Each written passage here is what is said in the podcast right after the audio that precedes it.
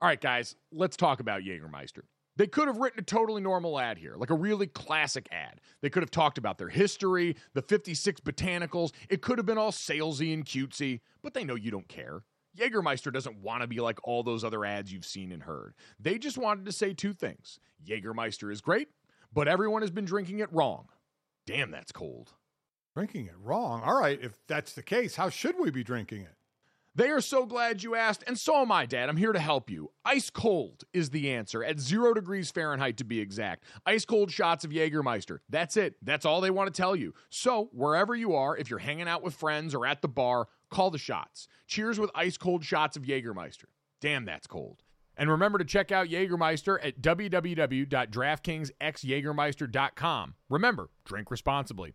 Jägermeister liqueur, 35% alcohol by volume, imported by Mast Jägermeister US, White Plains, New York. Lots of things go better together hockey, food, golf, peanut butter and jelly, Gojo and Golic, Taylor Swift and Travis Kelce. What? But if you really want to take things to the next level, drink some Labatt Blue Lights with your friends and live life to the power of we. Always enjoy responsibly. Beer, Labatt USA, Buffalo, New York. It's a beautiful morning.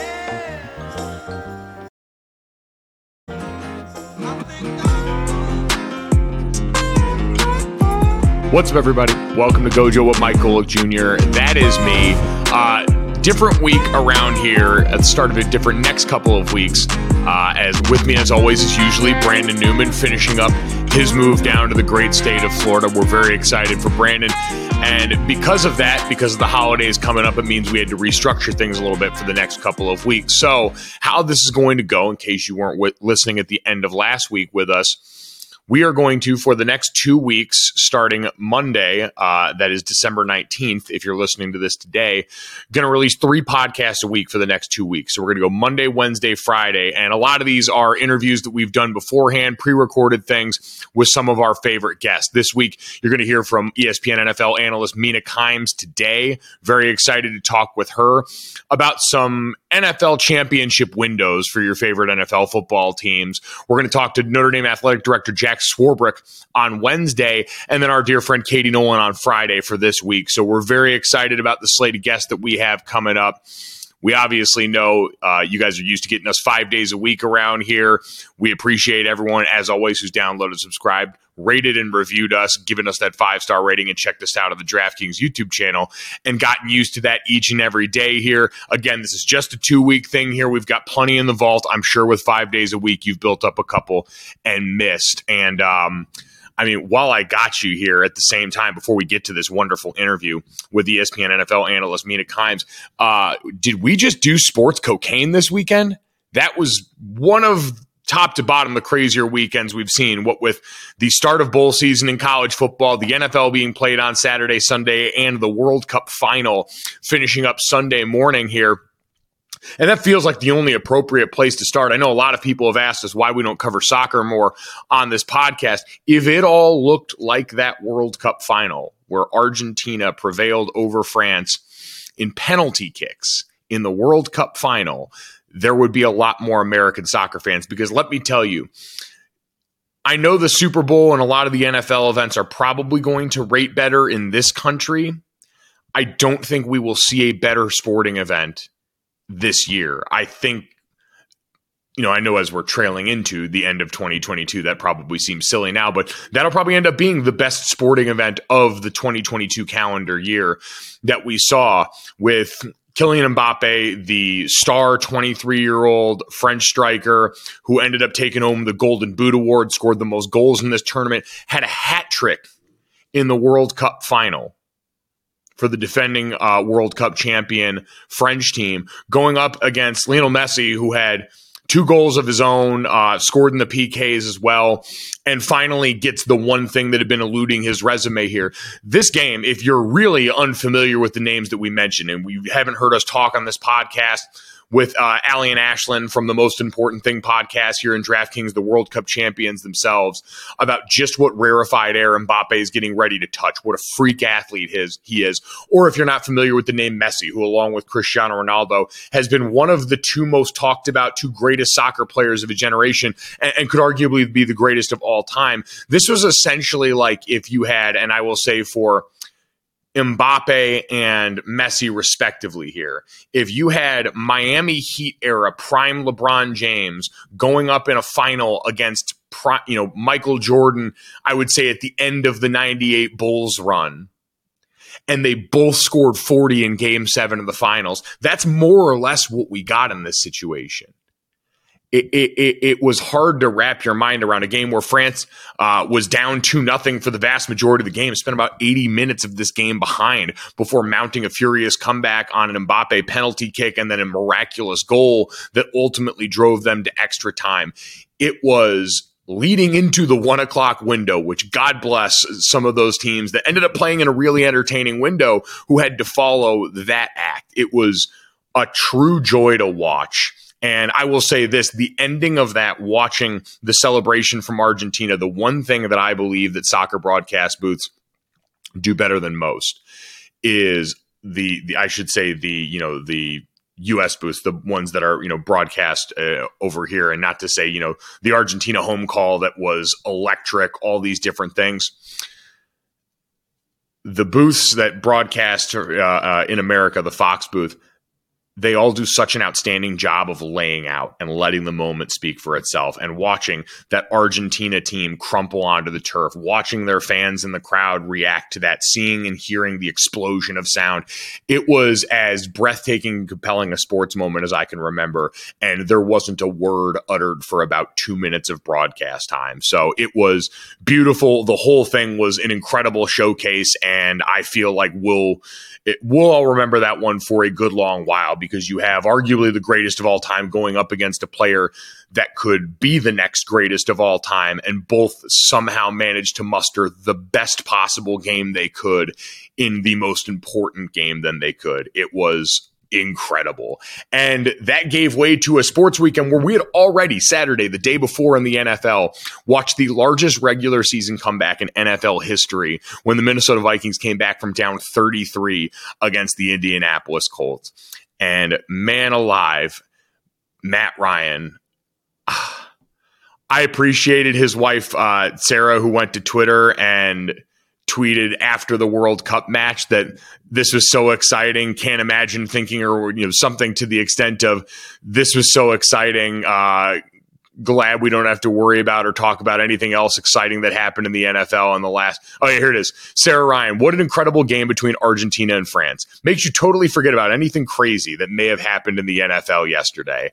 Send tweet. Uh, flawless note. But I, I do feel for Matt Ryan. He's now a part of the biggest regular season and postseason comebacks in NFL history. And really, so much of this goes on to the Colts offense and what they just were not able to do over the course of this game here. There were multiple spots at the end of that game where the Colts D has an interception with eight minutes left in that game on Kirk Cousins while they're still leading by a score that should have iced the game. They sat Kirk Cousins on fourth and 15 with three minutes left in that game off a turnover by the offense that had given them the ball in advantageous field position. The defense bowed up and did their job down the stretch of this game, even as Justin Jefferson and this Minneapolis offense, Minnesota offense started to really light it up and do what they're usually capable of doing uh, that offense just failed at every juncture, bad early down passing, and nothing in, in third down, nothing to speak of there in getting big first downs. And so that one's going to haunt them for a good long while. It's been a, a real roller coaster of emotions for Jeff Saturday ever since he took over, but this is a tough one for for that group and that team to wear. That one already incredible on Saturday. Gave way into the rest of the night and the rest of the weekend. The Bills uh, managed to go and squeeze one out, a game winning field goal as time expires in that game to take down the Miami Dolphins. As snow only fell in the fourth quarter of that game, uh, kept it pretty simple, clean track for uh, the vast majority of the game. And the one thing that became abundantly clear this weekend one, the Miami Dolphins, very complete football team offensively. That run game against a Bills D line that we spent a lot of time singing the praises of, Raheem Mostert gained a lot of really tough, important yards right down State Street of that defense for Buffalo. But for Buffalo on offense, on the other side of that, them and the Chiefs made it abundantly clear this weekend as the Chiefs squeaked one out in overtime against the Houston Texans that have been giving people hell in a cell for the last couple of weeks. Is those two offenses will only go as far as the quarterbacks will take them. I know the Buffalo technically has better weapons since Stefon Diggs lived there. That's no disrespect to Travis Kelce, who's incredible. It's just different. But you can very clearly see both of those offenses so limited outside of what their quarterback can do. For Buffalo, they run game really only exists as long as Josh Allen is involved in the primary source of it. The passing game relied on so many incredible scramble plays that he managed to get to downfield. It, it was incredible to watch down the stretch as they did muster a ground game as the snow was falling in the fourth quarter on that final drive to get them in field goal range they had it when they needed it. And there's something to be said for having, you know, I, I, worked with Chris Canty, the former Super Bowl champion from the Giants, who always said, you know, be at your best when your best is required. And that's certainly what Buffalo did, but painfully clear on offense. They're only going to go as far as Josh did. And as his, you know, accuracy, I think, starts to get tuned in more and more, uh, further and further from that elbow injury down the stretch that's going to be important for them. And the Bills defense, eh, they continue to do what we talked about going up against the Dolphins. They had to live by the sword and die by the sword. Tre'Davious White, their great defensive back, was the chief example of this because he got up and tried to get his hands on Waddle and Tyreek Hill for the majority of the game. And when Miami decided to throw short, have things go underneath. They were capable of going to work with it. He got beat a couple of times deep, got beat a couple of times deep by those receivers for some big catches and some big plays. You just got to be willing to concede it. That seems to be the general consensus now going up against this offense. That again, the short area passing game was probably the one thing that really struggled in Miami. I thought some of the third and short pass calls for them were pretty suspect.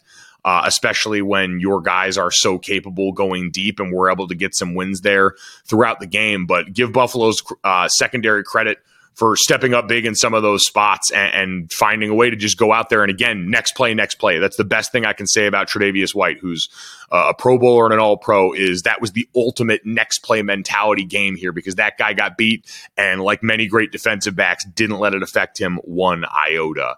Um, the other biggest news out of the weekend as it kind of factors into the playoff picture and everything is what happened with the Dallas Cowboys. So, uh, coming off the weekend, Buffalo, the Chiefs, the Eagles, the Vikings, the 49ers, and the Dallas Cowboys have now all clinched playoff spots. For Dallas, it's interesting because they did it in a backbreaking overtime loss to the Jags.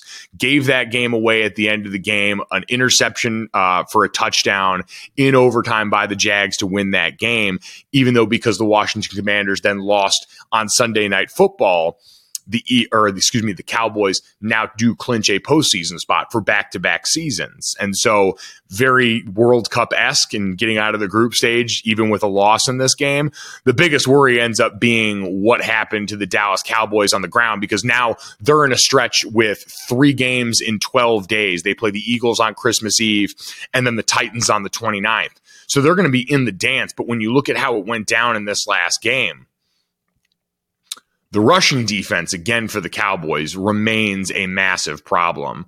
Uh, the Jags ran for almost 200 yards on the ground, 192 yards, including 103 from Travis Etienne himself, who put the ball on the mat this game, but they were productive. They moved them east and west a lot, tons of motions, got the ball out on bubble screens, reverses, made an already thin defense in the middle really have to start to think more instead of going straight up field and it, it cost them big time. I, I thought you know, honestly, the Jags D line stepped up big and got pressure in some critical moments as well. But that Cowboys run defense in an NFC where the Eagles and the 49ers are the big bads on the block right now that you're going to have to contend with really doesn't make me feel good about this team going into the postseason. But that is where they are at this point. The rest of the playoff picture gets pretty interesting.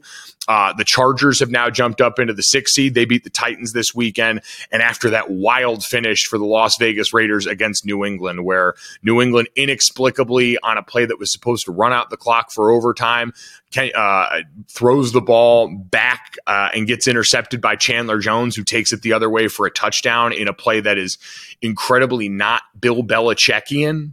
Now vaults the Los Angeles Chargers into the sixth seed in the postseason. They're in an incredibly advantageous position going forward are the Chargers. And now it sets up in the AFC a really interesting scenario with the Jags, where now all of a sudden, when you look at the position Jacksonville find themselves in, getting ready to play the Jets on a short week, who are also on the outside looking in currently, they lose a game to the Detroit Lions. You've got it set up down the stretch where Jacksonville, the Patriots, and the Jets are all going to be vying for a spot. So you've got what feels like a, playoff game going into this week with the Jets on a short week where the Jets are probably still going to be working with Zach Wilson, who was up and down like we've usually seen from him in this loss. And for the Jags, beat up on the offensive line at both tackle spots going up against that Jets defensive line. It's really hard to tell for a Jags team that's been kind of hard to tell as the Patriots continue to lurk right there. The NFC playoff picture is my favorite one because after that win, the Detroit Lions put their nuts all over the field again. A fourth and one beautiful design pass to Brock Wright, fourth and inches with the game on the line that ends up scoring the game winning touchdown in that play as Detroit hangs on after really what was a, a incredible battle between that offense and the Jets defense all weekend. They're now in a position where they really have to win out. Them, Seattle, and Washington vying for that seventh spot in the uh, in the end of this. I think we said a couple of weeks ago in the last four games of the season, Detroit had to win two more games than either of those teams if they wanted to sneak into the seventh spot. However, that shook out, however that number came, they needed to win two more games than Seattle or Washington down the stretch of the season, and. I got a feeling they might be able to do it, gang. Their last three games, Carolina, the Bears, and on the road at Green Bay one of the easier schedules on paper left of the contenders there. So love to watch this work out for the Lions. Would be fantastic to see Dan Campbell and this group manage to rattle off as many as they have, win straight to end the season, and sneak their way into the postseason.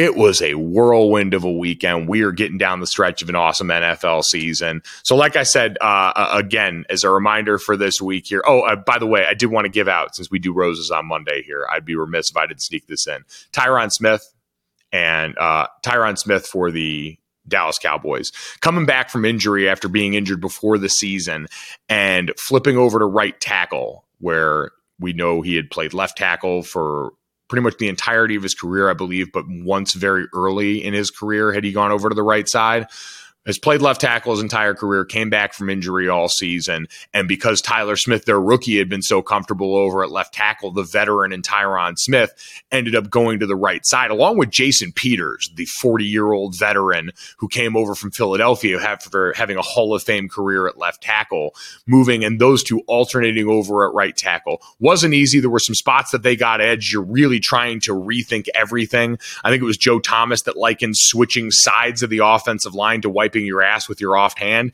even for the best, it's an incredibly difficult thing to do after a career of having all of your biomechanics trained to work one way on the line. I can't stress enough how difficult that is, how selfless it was for players of their caliber to defer and say, hey, we want to make sure our rookie has the best chance since he's going to be one of the best five out there.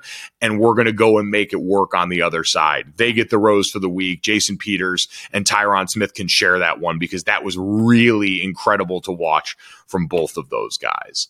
Uh, so again, thank you guys as always for sticking with us here. Again, three days a week, Monday, Wednesday, Friday this week, Monday, Wednesday, Friday next week. We'll be back five days a week to start the new year, heading into and coming off the college football playoff semis, heading into the college football playoff title, and getting ready for some playoff football in the NFL as well. So we're going to take a quick break. When we come back, we'll visit with ESPN NFL analyst Mina Kimes and look at some championship windows. Hey, Dad, what do you do when you're out with friends? The waiter comes up and tries to take everybody's order, but the whole table freezes up and everyone's looking at each other trying to find some help. Mm, that's a great question. So, what what should I do? You should have some confidence, Dad, or as our friends at Jägermeister call it, shotfidence. If everyone's having trouble ordering, here's what you do you take charge, you grab the bull by the horns, you find that dog in you, and you make an executive decision and just order for the table a round of ice cold Jägermeister shots. Damn, that's cold. Because apparently, we've all been drinking Jägermeister wrong. Did not know that. How should we be drinking it? Glad you asked, Dad. We should be drinking it ice cold at zero degrees Fahrenheit. Well, that brings up other things that I love ice cold as well. And I'll tell you right out of the gate, that's going to be a candy bar pulled out of the freezer. That's my way of eating candy. Oh, I love it. On the golf course out there, you get to the turn in the middle of the round there, and you get to that little clubhouse there, and they've always got the candy bar options. And I always see they've usually got a little box of them in the freezer, and it always makes it better on a hot day out on the golf course, taking a bite of that cold, cold chocolate and getting ready to go for the rest of my round. It's the same way with Jägermeister. So, wherever you are, if you're hanging out with friends at the bar, call the shots. Cheers with ice cold shots of Jägermeister. Damn, that's cold. And remember to check out Jägermeister at www.draftkingsxjagermeister.com. Remember, drink responsibly. Jägermeister liqueur, 35% alcohol by volume, imported by Mast Jägermeister US, White Plains, New York.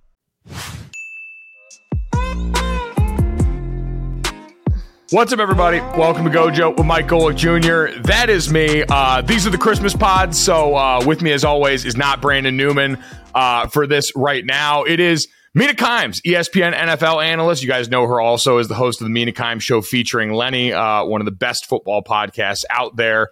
Mina, how you doing? Hi. Merry Christmas. Almost Merry Christmas. After, I don't know when you're running this, so.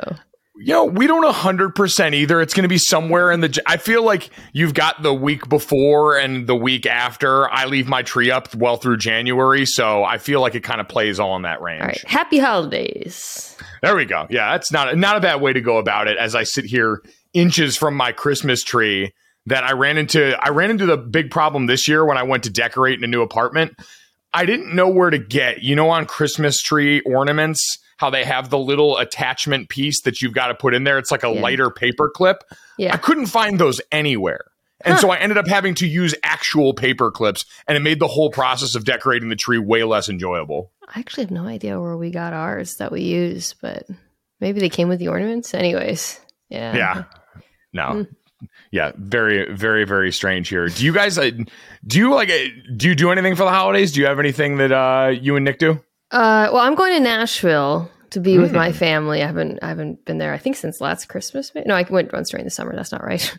Um, but still have a Christmas tree. Just leaving a, a few days before Christmas for that. I'm actually going to do a couple episodes of NFL Live from my parents' house, which I did last year too. Um, in front of the background that my mom has set up for me, which includes her like her altar to her dog. So it's behind me. They're just like many figurines of Winston, their dog, making his NFL Live cameo. Uh, it's not my house. So the minute you moved out, they just replaced pictures of you with pictures of Winston, or are you in still pretty healthy competition with the dog? No, that would imply it's an equal amount. There's more pictures of Winston. There's more. Mm. Sta- there's there were no statues of me. There's it's custom. There's like they have a custom. I don't mean to like blow up my parents' spot here, but they have a custom replica of their dog. Have you ever seen those? It's like a stuffed animal company that makes a stuffed animal that supposedly looks exactly like your dog. Oh, buddy, my parents have two of them. So weird. The funniest thing is showing it to the dog. Yes, it's it very much feels like in a movie where time travel's involved, where you're not supposed to see each other in the same timeline. But the dog, I mean, t- I think most dogs are like, this looks nothing like me, and I don't know what this is. You know, it's not. Yeah, Uh. yeah. How how dare you? This is this. Am I a joke to you? What? well, it's like the it- it's it's like the point that uh, you brought up at one point. Whenever people are listening to this on the internet about how for most people your celebrity doppelganger, the idea is that the comparison is an inherently positive one. and when I was at a Chargers game, I saw a guy in the jumbotron get compared. They were putting up Game of Thrones comps for everyone. Which first off, there Ah. were some ones where they were Dangerous. wading into some pretty dangerous, Dangerous. waters, Dangerous especially game. especially with the Valyrian crew from House of Dragon this season. I'm like, Uh. I don't know if I like the direction this is going. Uh, as they search for the one guy with dreads in the stadium that they can find. but um, they got to Joffrey Baratheon, and that was what really spurred it loose because the guy they put up there on the board celebrating it clearly had He not seen the show.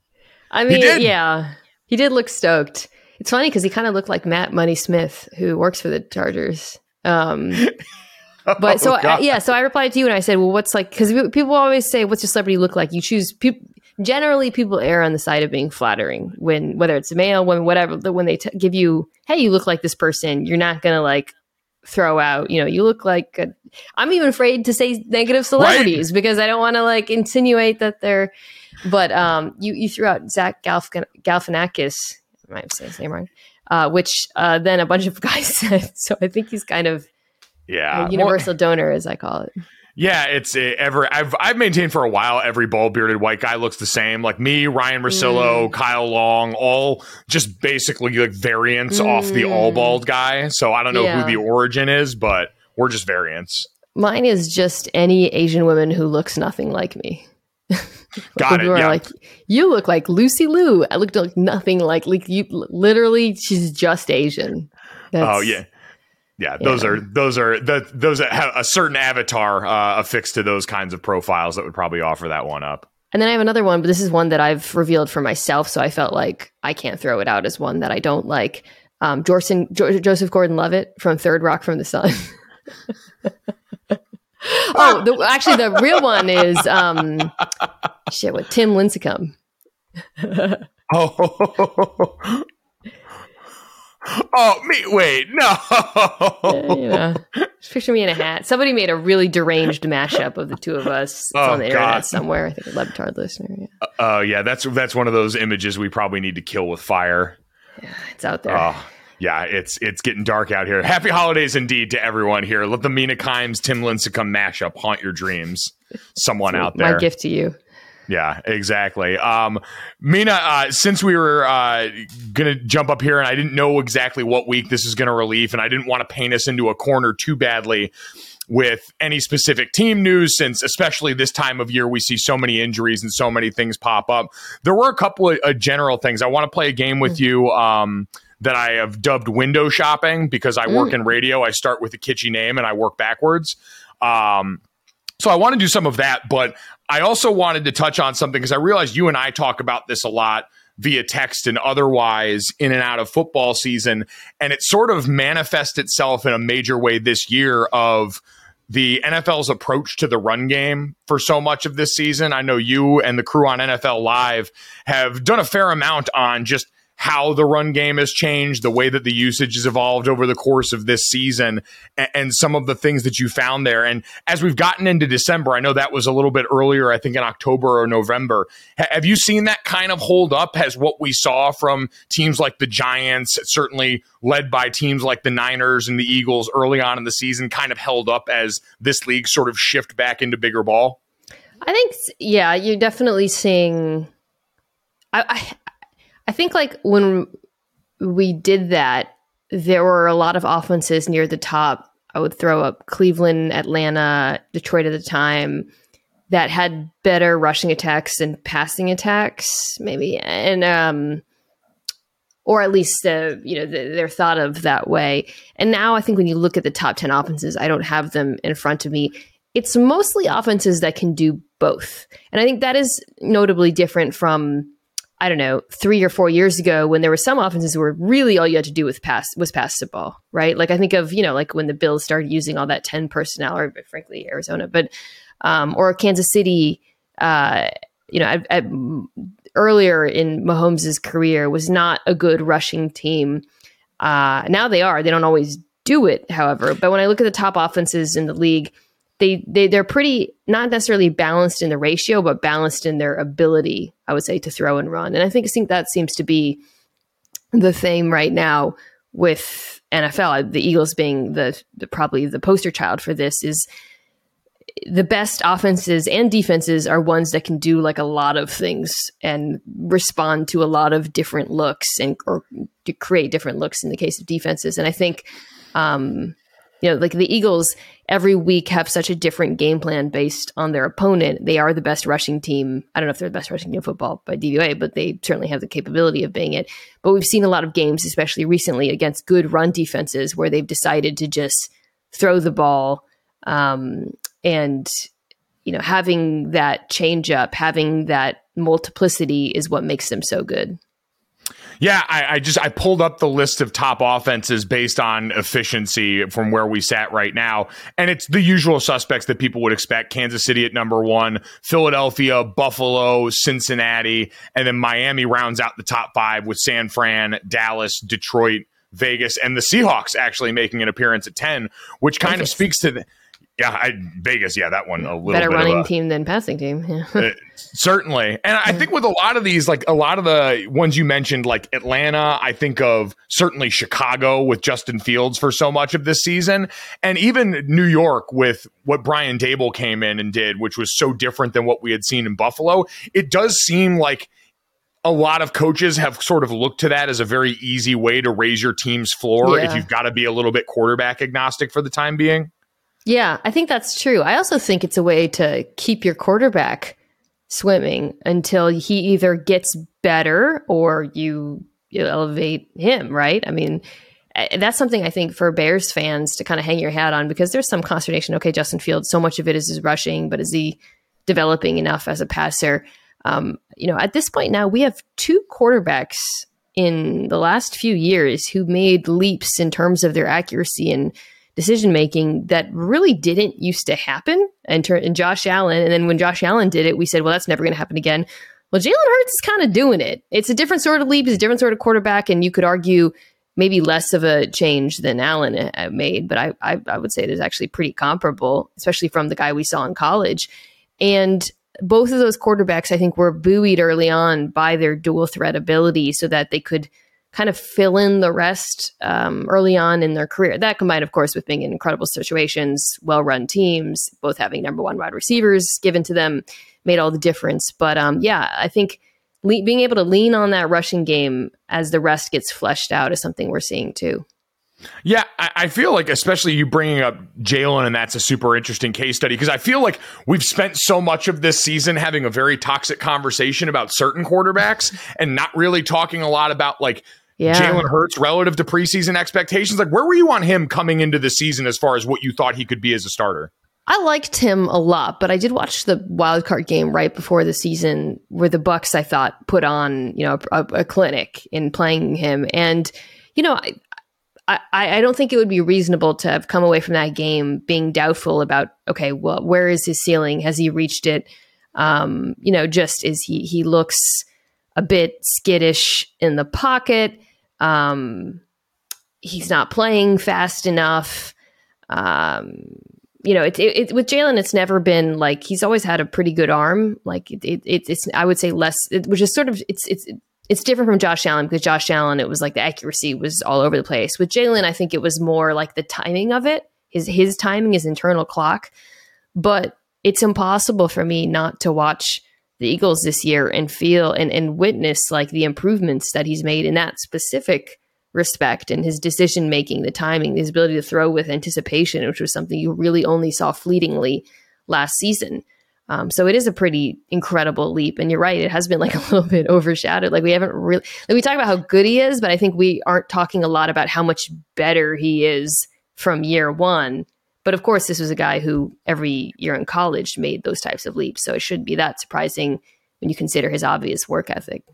No, and, and you're right. Like his game in a lot of ways is certainly not the same, and his gifts aren't the same as Josh's. But I think you're right in the trajectory has been really similar. And you know, the through line with a lot of this is, as you pointed out, where you land and how much that matters. Like that's been another one of those parts of the conversation around Tua this season that I've always pointed out as yeah. everyone talks about the weapons and stuff. It's like he just finally kind of got the chance this year to have a chance based on what the situation was around him and catering to his strengths in the way that we saw organizations like Baltimore do to an extent with Lamar Jackson, Buffalo do with Josh, now Philadelphia do with Jalen also. So there it I feel like that's now the chief worry for a place like Chicago is can Ryan Poles and this new group come in and try and mimic Yeah. some of that because you've got so many holes to fill around him at this point. Yeah, it's like the combination of organizational buy-in and also organizational know-how. Um, decision making is the coach good enough offensively? Do you have the right guy? Um, and yeah, like those examples do have all of those things, and it's hard to know at this point. I mean, the Bears go into next season, of course, with draft picks and a ton of cap space, and it'll be cu- really curious to see what they do. This is a big part with Geno Smith in Seattle. Um, like, I think kind of lost in the whole Russell Wilson decline, Geno, Russell in Denver, Seattle, whatever, is that Geno Smith has probably one of the most underrated wide receiver pairings in the league. ESPN has this like catch score metric, which is based on uh, tracking where they look at you know openness. They're they're counting for everything, positioning and defenders in the field, all of that, and the throws. And Tyler Lockett like routinely ranks. I think he might be the top receiver right now, and people are always really shocked by that. Um, but As a longtime Tyler Lockett fantasy owner, I draft him pretty much every year. I am in no way shocked by that. That Yeah. man is a magician. I mean, he's incredible, and I think yeah, like a, it, it shouldn't be too surprising that in some way it- it's surprising that Geno's playing well, but it is surprising because the offensive line people didn't think that the protection would be there, but the receivers certainly are. Yeah, and I mean, for the offensive line standpoint, the fact that you're so young and it's gotten there ahead of schedule Yeah. too has to feel like a huge coup for that team because so like getting into it, like I called the game window dressing uh, Yes. or window window shopping shopping. because we always talk we always talk about everyone's championship window. And I know that's, you know, a kind of a sports talky, gas baggy conversation, but I think it's kind of an interesting way to look at some of these teams that have made major changes, like Seattle, like Denver, and seeing some of the immediate returns on how we sort of view the teams and their futures. Because I would look at it, I, dro- I broke it down into four categories. I had an open window, like firmly open. We believe right now they're in the middle of it. Teams that have quarterback and head coach that are aligned, that, like you said, can do a lot of different things on offense. So, a lot of the teams that we named the Chiefs, the Bengals, the Bills, the Eagles, the 49ers, and I even threw the Ravens in there because right now you've got so many of the core things that line up. Even the offense is suffering because Lamar's been injured. The one below that's where it gets interesting to me because I have open, opening, closing, and closed. Mm, and okay. so, kind of that in the middle, what direction it points. And Seattle was one of the teams that I had an opening for the exact reason that you mentioned, which was you've got so much around it. The interesting part becomes like, has it been enough this year now that we've seen from Geno where he's just the, the guy going forward? Like, you try and ride this out now that this is seemingly something sort of the way that you found Russ in a spot that you weren't expecting, where now you've brought Geno in and you caught lightning in a bottle. It's it, it's a little bit trickier than if Seattle were. Well, okay, let me just say what it is. Seattle has is going to have one of the best draft picks next year. And that's what throws a little bit of a wrench into this because they have the Denver pick, which right now I believe is two. We'll see where it ends mm. up, but I don't think it's outside the realm of possibility to confidently say it's probably going to be a top five pick, right? They have actually the Yeah. second rounder too, if I remember correctly. So, and then their own picks. So they have a ton of draft ammunition, but notably they have a pick at the very top of the draft. And that's what makes this a little tricky because if they didn't have that, I would say absolutely no way. Stick with Geno. He's played so well. Um, but you know, not only with a rookie draft pick do you have the potential to potentially upgrade a quarterback, you also have a quarterback who will be very cheap, which is an incredible asset in football. So I think it's a you know I, I have leaned for much of the season season on sticking with Geno. I mean, shoot, we've seen so many early round, first round quarterbacks fail recently or struggle that it's like the bird in hand.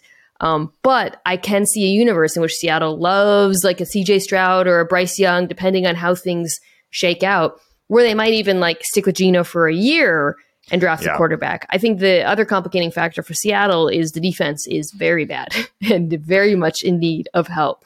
So, eh, as tempting as it is to take quarterback, Will Anderson Jr. and Jalen Carter are also going to be right there. And you have the opportunity to get a game changing player on the defensive line, which is sorely needed because it looks like they drafted pretty well at cornerback with Tariq Woolen and Coby Bryant. See, what you just described there, if I were to have wiped the name of the team that we were talking about before, makes it really interesting because almost everything you described is the Detroit Lions, too.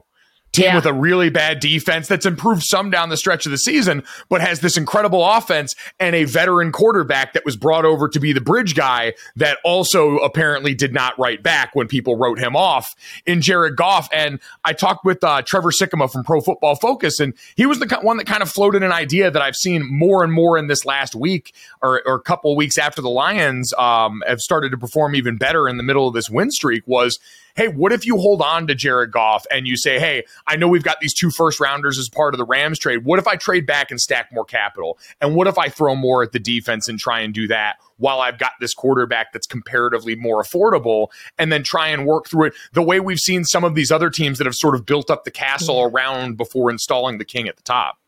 I think that I will say now, I think that's probably going to be the approach Seattle takes. Maybe they won't trade back. I mean, that's going to be like how much I think Jalen Carter and Will Anderson Jr. are so special that it's going to be hard to trade back, even though it will be enticing if another team wants to trade in that position to get one of those quarterbacks. And if you can get a mother load, then you probably trade back. But those are really good players. It's really tricky. Um, yeah, I mean, these things are not easy. They're hard decisions, but they're both both of those teams are in pretty good positions because I don't think anyone expected those quarterbacks to be playing well. Um, and it's it's you know it's champagne problems, right? Do you ride it out and try to build the rest of the team, or do you go for the quarterback now because you think you've got a good shot at uh, one of the really special ones? I think ultimately that's kind of where this comes down to is your evaluation. Do you really believe one of those guys is truly special? The good news, Mike, is uh, teams always get it right, so Yes. they'll, they'll be sure to make the correct decision. I could I can tell you one thing: the quarterbacks are going to be an interesting study because I think as we get closer to the Yeah. draft, Bryce Young and his I mean, you've seen Bryce in person. That size is going to become a very real factor. At some point, CJ Stroud and his build will kind of be the same thing. There's going to be a weird Will Levis conversation that is no doubt going to happen post combine. You guys can just pencil that in now. Whew. Like physically freakish skill set that's worked in a Shanahanian offense for the last two years it's it's gonna it's gonna be a thing that we do. But you mentioned the name, the surest bet in sports. Just pick Jalen Carter. If you have the chance to pick Oh Jalen my Carter, god. pick Jalen Carter. He is That- terrifying. The moment where he lifted, who did he? He was. It was a big man who he lifted. Yeah, it was uh, Jayden Daniels, who was the quarterback for LSU. Yeah, that sorry, he yeah. just- Was he like six three? Oh my god, he lifted him with more ease than I lift Lenny, my dog. Like it was shocking. Um, yeah, I mean, I heard the full cast guys talking about that. That's got to be more disrespectful to be picked up than to actually be slammed down by a player. The disrespectful thing is not that he picked him up, it's that he pointed with his other hand at the sky. I don't think I've ever seen that in my history of watching amateur and professional sports. Play that, the, you know, no tape needed, guys. Just play that moment over and over. Although the tape is really incredible, right?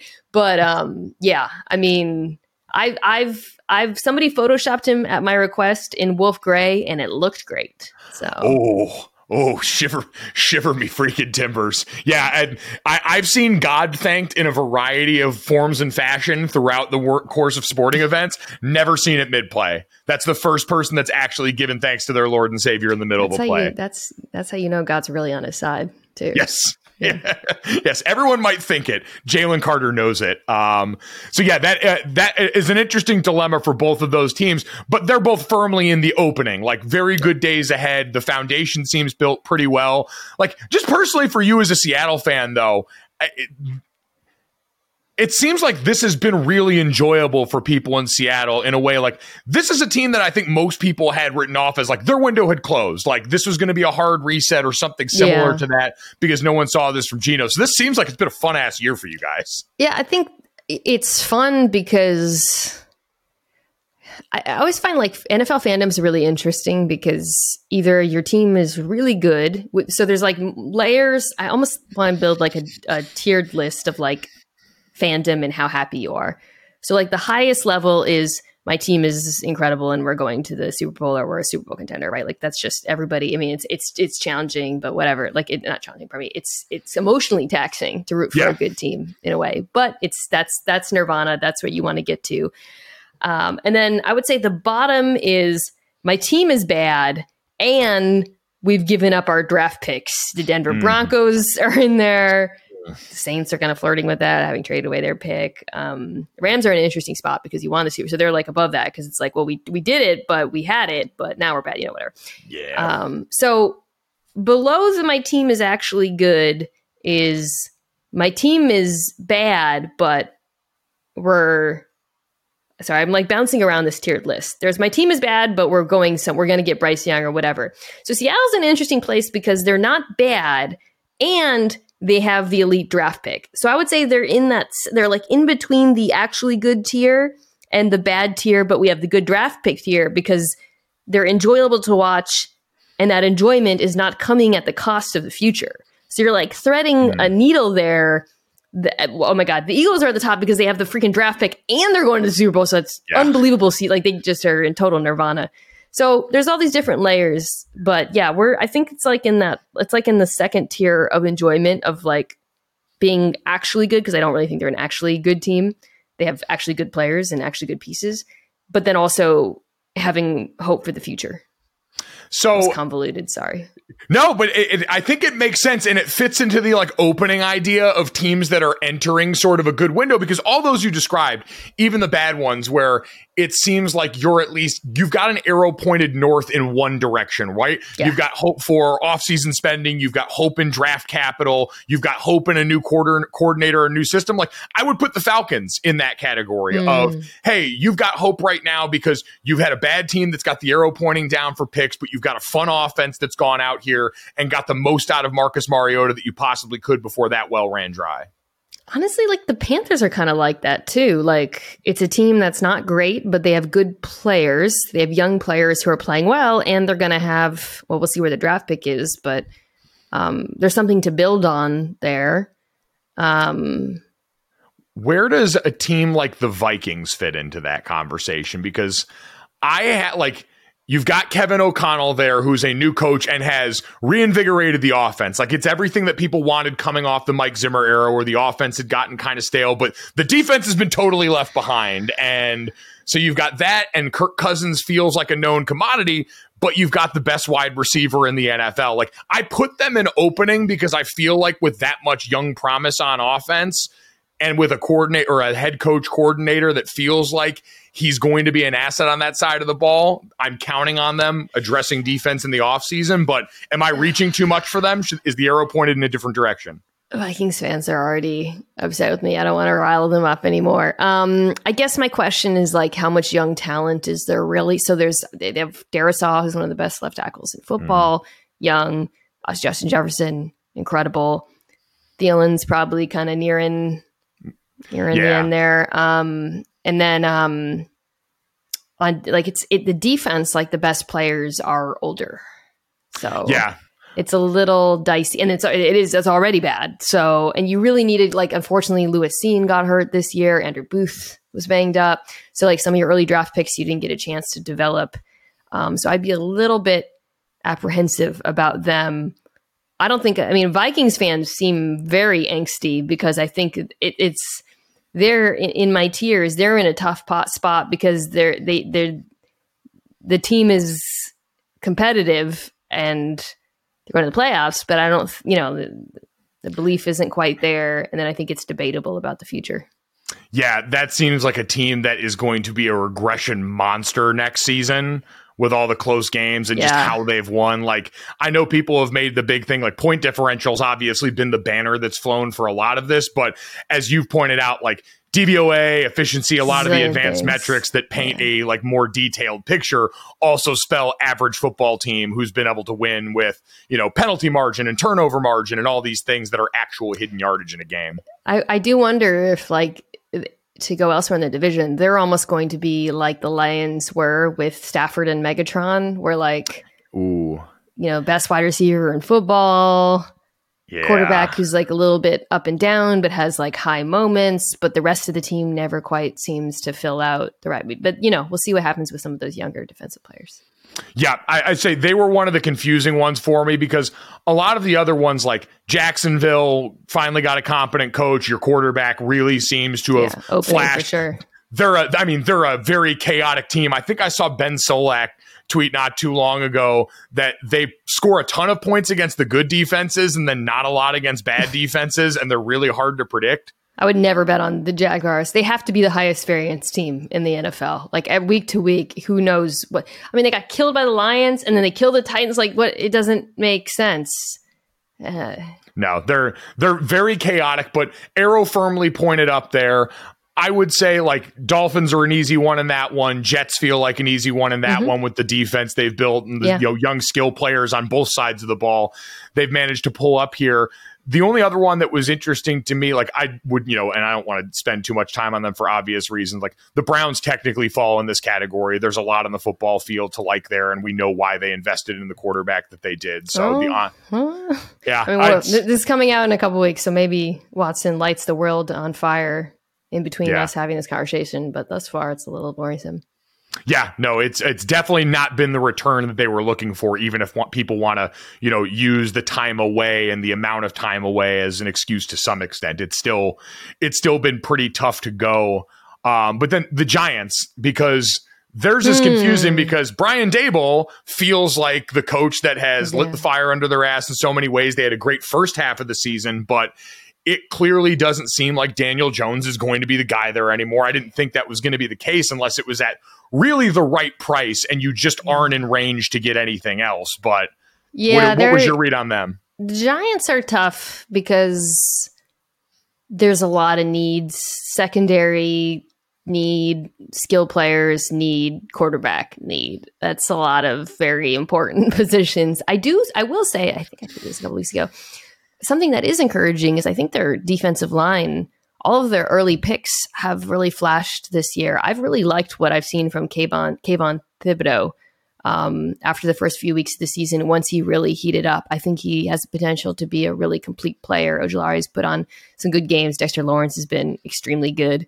So there are some, and then we know Andrew Thomas is really good. We'll see how Evan Neal finishes out the season. I don't know. You maybe you have a more strong take on him at right tackle because there's like building blocks in the trenches. Um, but it's it's outside of the trenches that they need to do a lot of work. By the way, quietly very sexy year for interior defensive line play between what's gone on in Buffalo, Christian Wilkins Whew. becoming just completely unblockable oh in Miami. God. I we did a I did a segment today. We did a re and react where we kind of highlight something around the league. DJ Reader in Cincinnati is Ooh. one of the most important players in the NFL right now because, and this goes back to your, we were saying about the run game. The most valuable thing in football, not the most valuable thing, but if you can stop the run without allocating extra resources towards stopping the run, uh, that is very powerful. Uh, and it's part of the reason why the Cincinnati Bengals defense, like Lou Anarumo, was able to scheme up so many different defensive looks. You know, whether it's their now I guess signature drop eight or whatever, or you know, I mean, different sorts of blitzes and project. Like he, um, D- but DJ Reader, like when he came back to that defense, made such an immediate impact. Not just stopping the run, but also he's very disruptive against the pass as well. Um, yeah, it's it's a big deal for Quinnen Williams in New York. Oh like, man, him. Jeffery I mean, Simmons. Ed, I mean, geez, Ed, yeah. Ed Oliver in Buffalo Oliver, coming on. I yeah. mean, I can, I can hear Philadelphia fans crying Jordan Davis shaped tears right now. I mean, but uh, yeah, no, it's it's and to your point, that's been one of the biggest things. We talk all the time about the things that offenses have sort of lifted from college to the NFL. I think defensively, what we've seen Kirby and Nick Saban and a lot of those teams run. Lenny's very passionate about interior defensive. I think I might have a play. delivery. One second. Okay, go for it. Okay, okay. So yes, uh, shout out to all of the NFL's fine interior beef. Uh, yours is the kingdom of heaven. I mean, I n- no matter when this is released, no play will top. Uh, by the way, offensively, Dan Campbell throwing the ball to Penei Sewell on a third and seven to clinch the game. God tier coaching move. My sword and my shield forever belong to him. He really, I, I think he's a good coach. I I mean, it's always hard to like with head coaches. We tend to just focus on like a few decisions a game, and like cl- unless they're calling the plays, then we look at the play calling. But when they're not calling the plays, like Campbell, it's like okay, I like a lot of your decisions. I like the aggression. I like the coaches you did hire. Your team play like I know it's like I feel like everyone says this about the Lions. They play hard, but it's not easy to bounce back after a one and six start and do what they, have done. We'll see what if that holds, but um, yeah, that was incredible. I mean, the it was almost balletic, like his uh, movement abilities. It was like an enormous cat, like jumping. I don't know if big cats jump, but No, it, it was it was it was like a dancer because there was like a little pirouette to it as he went over there. My only regret was that he didn't stay up long enough to absolutely punish someone in the open field because Oh. he would have. He's he's got that dog in him. Like Penei, a 22 year old fully grown man. I love it. I love it. I I, I saw, you know, I, well, I, I saw. I made. I did the. There was obviously you remember the Penei versus Ja'Marr Chase debate as it pertains to the Bengals, and um, at first I was going to tweet like something like. Well, can like Ja'Marr Chase block? But he actually can block. Pretty, he's like a good blocker, so it didn't really make sense. Yeah. So it was Penei who had to prove himself. But that's a rare, Yeah. like both sides worked out kind of thing. I think I don't think there's any losers in that one. Nope, no bad choices. You could absolutely, along the way, I'm sure, Photoshop Ja'Marr Chase into blocking for Joe Burrow and get him throwing to himself. So it's uh, no beautiful, a beautiful moment for big people everywhere. Um, I want to look at the bottom half of this in the Mm, okay. the close, the closing and close. First off, I want to start at like the very bottom. Tell me if you think there's any that don't belong Closing. um, closed. yeah, enclosed. Like pack Okay. it up. There is nothing to worry about Got to rebuild. Yeah. Yeah, Patriots. Mm, that's tough for me because I do like some of their young players, but it. I think the question with the Patriots is like, okay, if you had a better quarterback, how much better would this team be? Like who do I, who are, like the young players I like? Christian Barmore, Uche's been okay. Kyle Dugger is really good. The young they have like young corners. I actually like their latest draft class. I don't know. I might put them more in that third tier. I don't know. They're just they're tough for me because one, it feels like any hope I would have would be predicated on them making changes in the offensive coaching staff. Yeah. Because I don't think you can keep rolling out this Judge and Patricia combo and expect it to get better. I'm not sure what happens with Mac Jones. And then the offensive line this year has been beat up and in flux. There's been a lot of injury on that front. And that was the area that we thought last year we were going to be able to count on with them.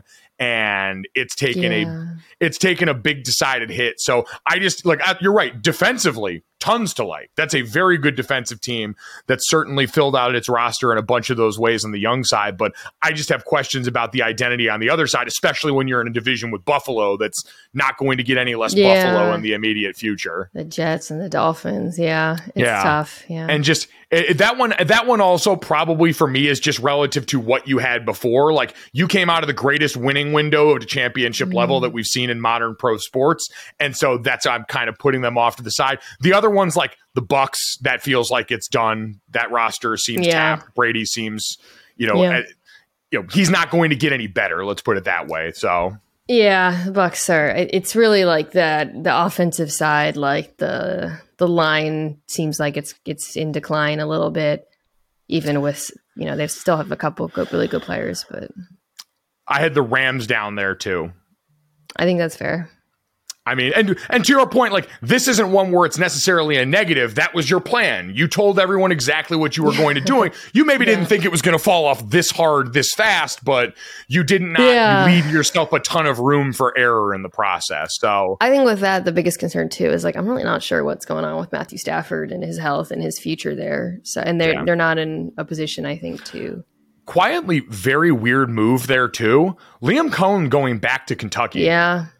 I saw that and I was like, does he know something that the rest of us don't know? Because just going back and forth between Los Angeles to Kentucky, while maybe good for whatever frequent flyer program you had, maybe he just really likes the bluegrass state. But something about that felt very strange to me, especially because Kentucky's losing their quarterback. Like Will Levis is going pro, the guy that he was working with there. So he's not going back with some. I think Graham Mertz from Wisconsin's transferring there, who was a touted prospect, but it's not the ace in the hole that you had when it was Levis in the middle of that offense. Yeah, I can't imagine Liam Coen's had a great time this season. Mm. Um, you know, I don't know. I actually don't really know what the temperature is with Rams fans and him, but like that offense is the their deadline is just non-functional. So Yeah, I, I can't really do much. I saw Jourdan Rodrigue at the Athletic has done a phenomenal job adding social content to her already very busy resume of things she's great at, and she did a full breakdown on a whiteboard of every offensive line combination that the Rams have gone through so far this season, and that reel was extensive. So It's- they're yeah, it's the preseason. All Stars.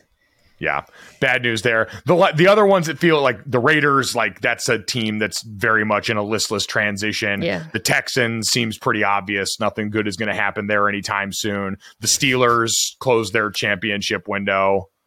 I think I think you could tell think me no, different I think. I think that's fair. Even though I have been uh, impressed relative to my expectations when it comes to Kenny Pickett, um, I do think they've got a ways to go before I like really think of them as being a championship team. And then the last one would be the Colts. Like Ooh, yeah. The Colts too. They're like good in the wrong ways, or they're even if I mean, this was kind of like a concern that people quietly, had, even when they were so praised for some of their draft picks, and it was like, oh, but it's like guard and off-ball linebacker. I mean, it's. Yeah, I think that's a good choice there. The NBA playoffs are heating up, and so is the action on DraftKings Sportsbook, an official sports betting partner of the NBA. With same game parlays, live betting, odds boosts, and so much more, don't miss out as the NBA postseason winds down. And now that the Boston Celtics have slayed the boogeyman in the Miami Heat, Boston fans would feel a little bit more confident about the situation. You can decide right now, and if you're new to DraftKings, you can also check this out. New customers can bet 5 bucks to get 150 in bonus bets instantly. So download the DraftKings Sportsbook app now and use code GOJO. That's code GOJO for new customers to get 150 in bonus bets when you bet just 5 bucks. Only on DraftKings. The crown is yours. Gambling problem? Call 1 800 Gambler. Or in West Virginia, visit www.1800Gambler.net. In New York, call 877 8 HOPE NY or text HOPE NY. That's 467 369. In Connecticut, help is available for problem gambling. Call 888 789 7777 or visit ccpg.org. Please play responsibly.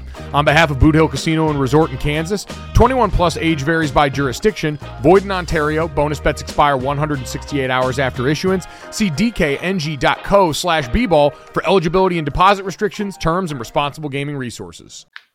So the the last complicated group then, and I'll just read it start to finish. You tell me what think of in the like closing category. So it's still open, but we're definitely on the back half of this. Packers feel like an obvious candidate for this one.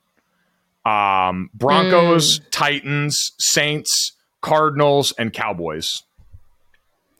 the Broncos are so tough because I don't know how they're going to get better on offense. They can't move on from Russell Wilson. They don't have a path towards like the the only way they're not closed is if he dramatically turns it around, Mike. I mean, I guess like in a couple it's a it's an incredible defense.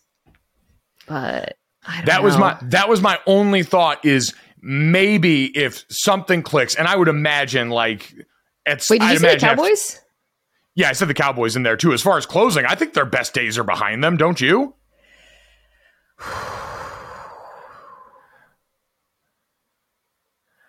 Yes, they're a good example of a team where this is this is the year. I think so. I think that's fair. Yeah, because you're not saying they're not a good team. You're, you totally, you know, No. it's it's more just like you know the Yeah. No, they're they're a good team, but like you said, Yeah. the clock is very much ticking. A lot of their key parts are getting old. Like Tyron Smith, we're talking about him coming back for a home stretch, but that guy with the amount of injury he sustained, that's not going to be much longer. The Terence Steele injury certainly is a setback there. Zack Martin's in year nine or getting close to a decade in the league, so he's not going to be around forever to be like the one thing you can count on. Zeke, you know, is they're probably, you know, obviously getting Tony Pollard, even if you move on from Zeke you're in great shape. You've got one of the best backs in the league and a defensive player of the year to build around Mm. on the other side. But it just feels like so much of their foundation. It's like when you in a, Mm. you're in a movie and you've got the car that's on the edge of the cliff, and it's like, all right, if no one moves right now, we got a chance to make it out of this thing. We can do it. But if one thing goes away or goes the wrong way, which for the Cowboys this year on the injury front's kind of been the case, it feels like you're going over the cliff. yeah. I think and the injury thing's been so brutal because it's been kind of like cluster injuries, like at cornerback, like. Mm-hmm. th- This like you know they lost Jourdan Lewis for the season. They lost Anthony Brown. That's a very thin group right now, and you're about to head into a stretch where you play a team like I don't know, the Eagles, they will find those mismatches. Um, hopefully, you know, however old Jason Peters can hold up at right tackle, he looked really good on the game winning drive. Um, now that Terence Steele's out for the season, but again, what happens if he goes down? Like this is, you know, it's just, Yeah. it, it, it suddenly. You're right. I think you're right that it's like it's it's very precarious in Dallas. It's very precarious. Yeah, and you know what? This is one where like maybe they have a chance to flip it if there's some really prudent moves made in the come like coming couple of off seasons as you recycle around because you've got great receiver and skill talent. You've in theory got Dak that's going to be mm-hmm. there and be you know a foundation there for a while, and then those players on defense. You know you've got pass rush and pass coverage set up with at least a one to one the way the Rams were able to build around for so long, but it just feels like it's going to be requiring the appropriate tinkering. And with Jerry, that's always kind of an adventure, even if mm-hmm. he has, you know, filled it up right up until this point. Um, the Packers are the other one that was interesting to me because I think through all of the consternation from this year, there's part of me that wonders like, all right, if Rodgers gets a whole offseason to be healthy, we've seen some improvement from Christian Watson and some of these young guys. The line gets healthy. I could talk myself into there being more good play left in Rodgers than some of these other old quarterbacks. I'm no longer talking myself into this defense. I clowned myself big time. Mm. I I clowned myself. Yeah, clown myself. Thinking that they would be good. I, I talk myself into them constantly because they seem so talented and they underperform consistently. Different coordinators doesn't matter. So I am very skeptical of this Packers defense and their ability, which they've invested a ton of draft capital in. Yeah.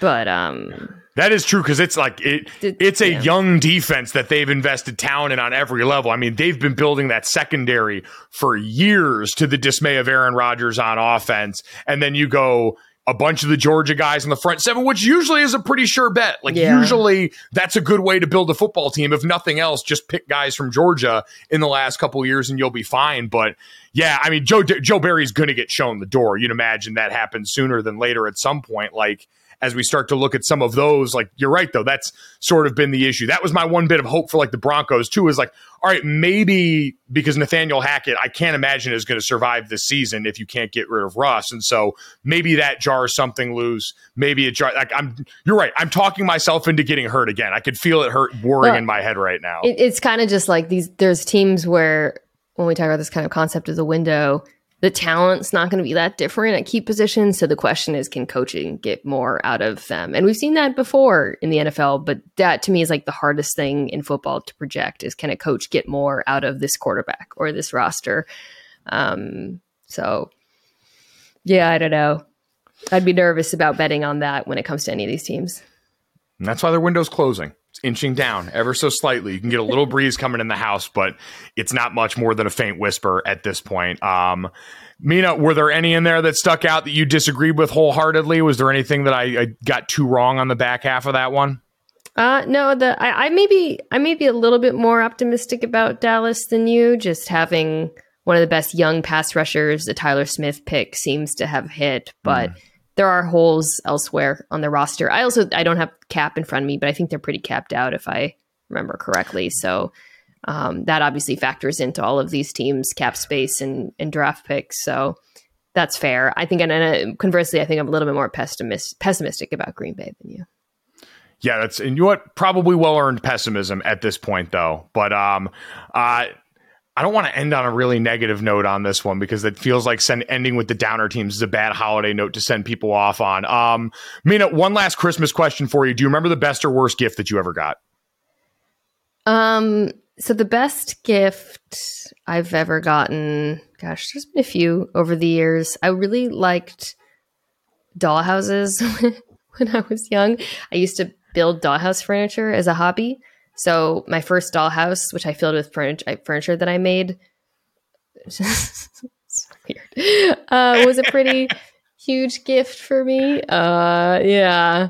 Um, so that would be and then the other one is my husband a few years ago gave me like a cr- sweater that's like it looks like when I put it on I look like a yak. It's like the biggest sweater you can imagine, and I just wear it like probably every day because I'm always I'm perpetually cold living in Los Angeles.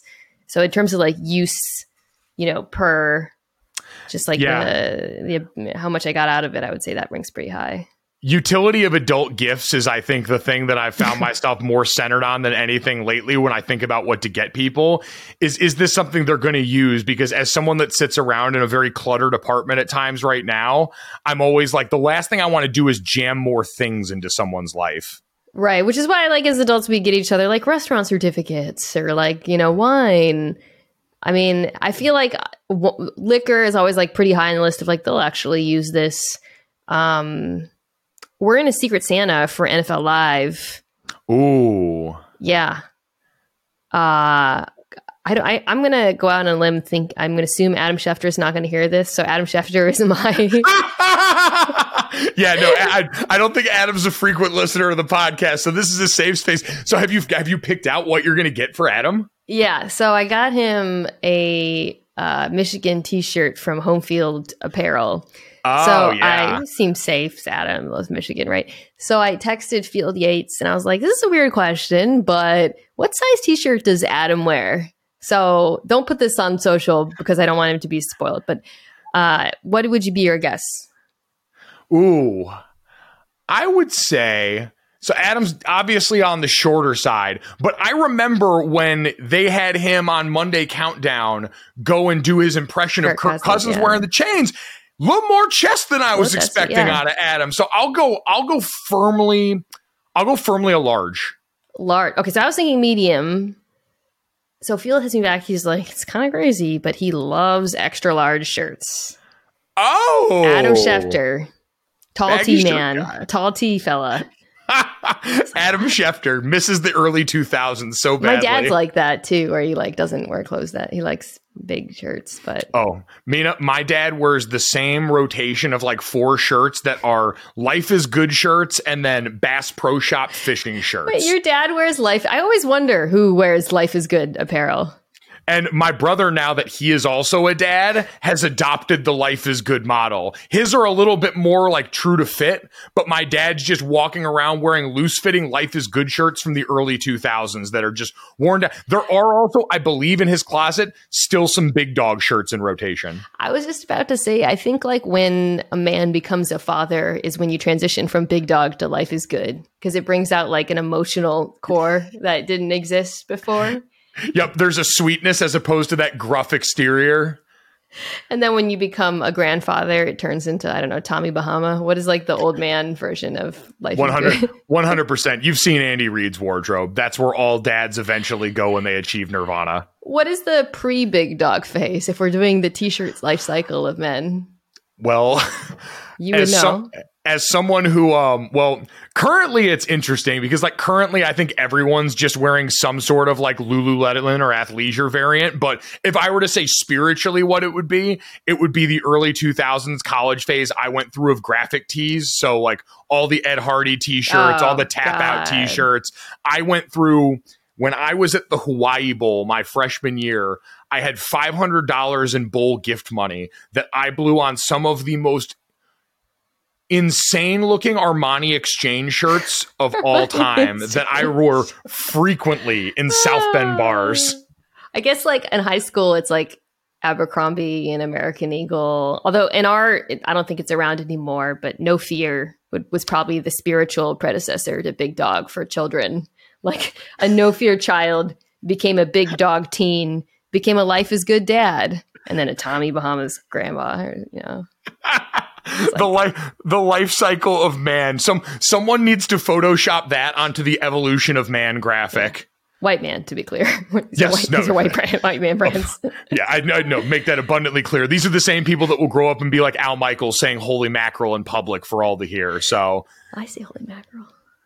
oh, see, you know what? Listen, everyone's got a little bit of old white man tendency in them. Deep down in places they don't talk about in parties, there's some of that there.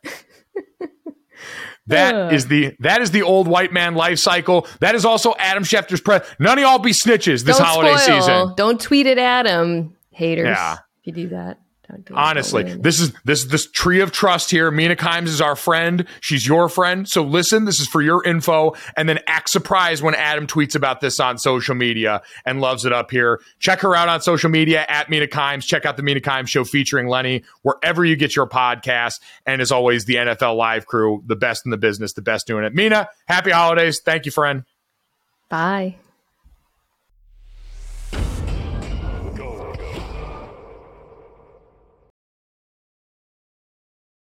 Boom. Money in the bank.